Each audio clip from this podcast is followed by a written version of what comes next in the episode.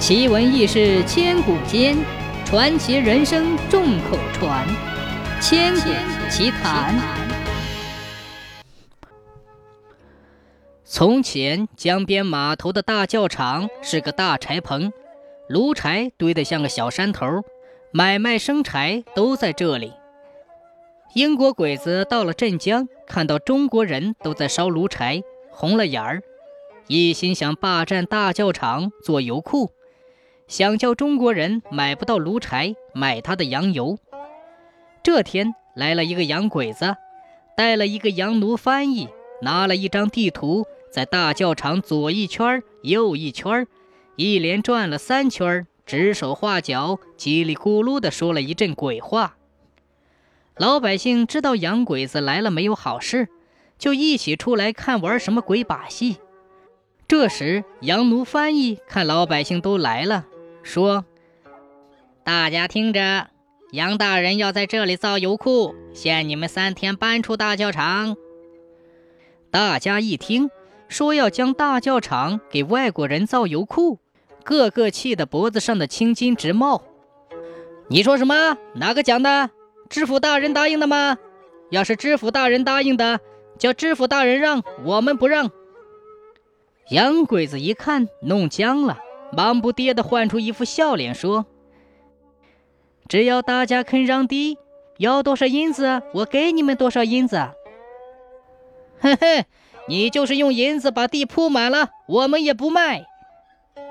洋鬼子吃了瘪，见官压不倒，用钱又买不动，就转换个腔调说：“这里有狐狸大仙，你们住着不安全，还是给我们吧，我们洋人不怕。”哦，你是怎么知道的？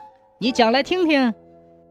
这个嘛，这个，老百姓一起轰上去，逼得洋鬼子回不了娘家，吓得夹着尾巴走了。说也奇怪，自从洋鬼子来过之后，大教场的柴棚里一到中午十二点就失火，每次火虽然不大，但闹得人不能安身。有人说。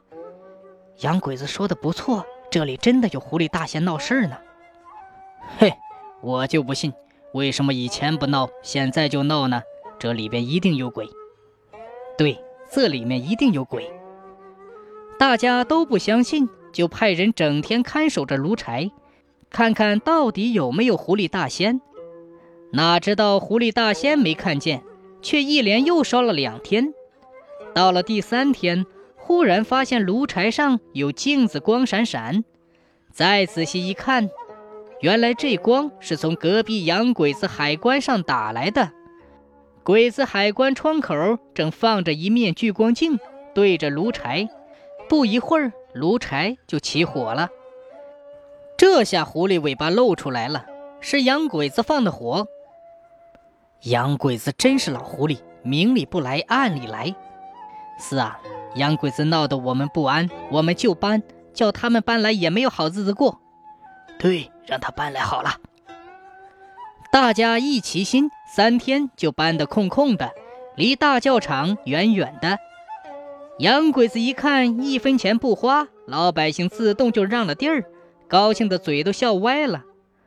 老百姓前脚让出，洋鬼子第二天就在大教场挂起了“大英油库”的牌子。不到个把月的功夫，大教场的洋油桶就堆得像个小山头似的，门口还用洋鼓、洋号吹吹打打的。正是洋鬼子开始卖油第一天夜里十二点，不知怎么着，油库忽然失火了，整整烧了一夜，都没有一个人去救。老百姓说：“嘿嘿，这是狐狸大仙在闹事儿呢。”洋鬼子听了，笑笑说。我们外国人不相信这个的。不到两天，又把洋油桶堆得像个小山头似的。到了夜里十二点，不知怎么着又失火了。这下可烧得更凶了，烧红了半边天，整整烧了三天三夜还没有灭。鬼子洋油烧光了，都没有一个人去救。洋鬼子这下吃了大亏，但又说不出口。就偷偷的搬出大教场。老百姓看到洋鬼子，就问：“哈哈，杨先生，你们不是不怕狐狸大仙吗？洋鬼子听了这话，脸都气紫了，掉过头就走了。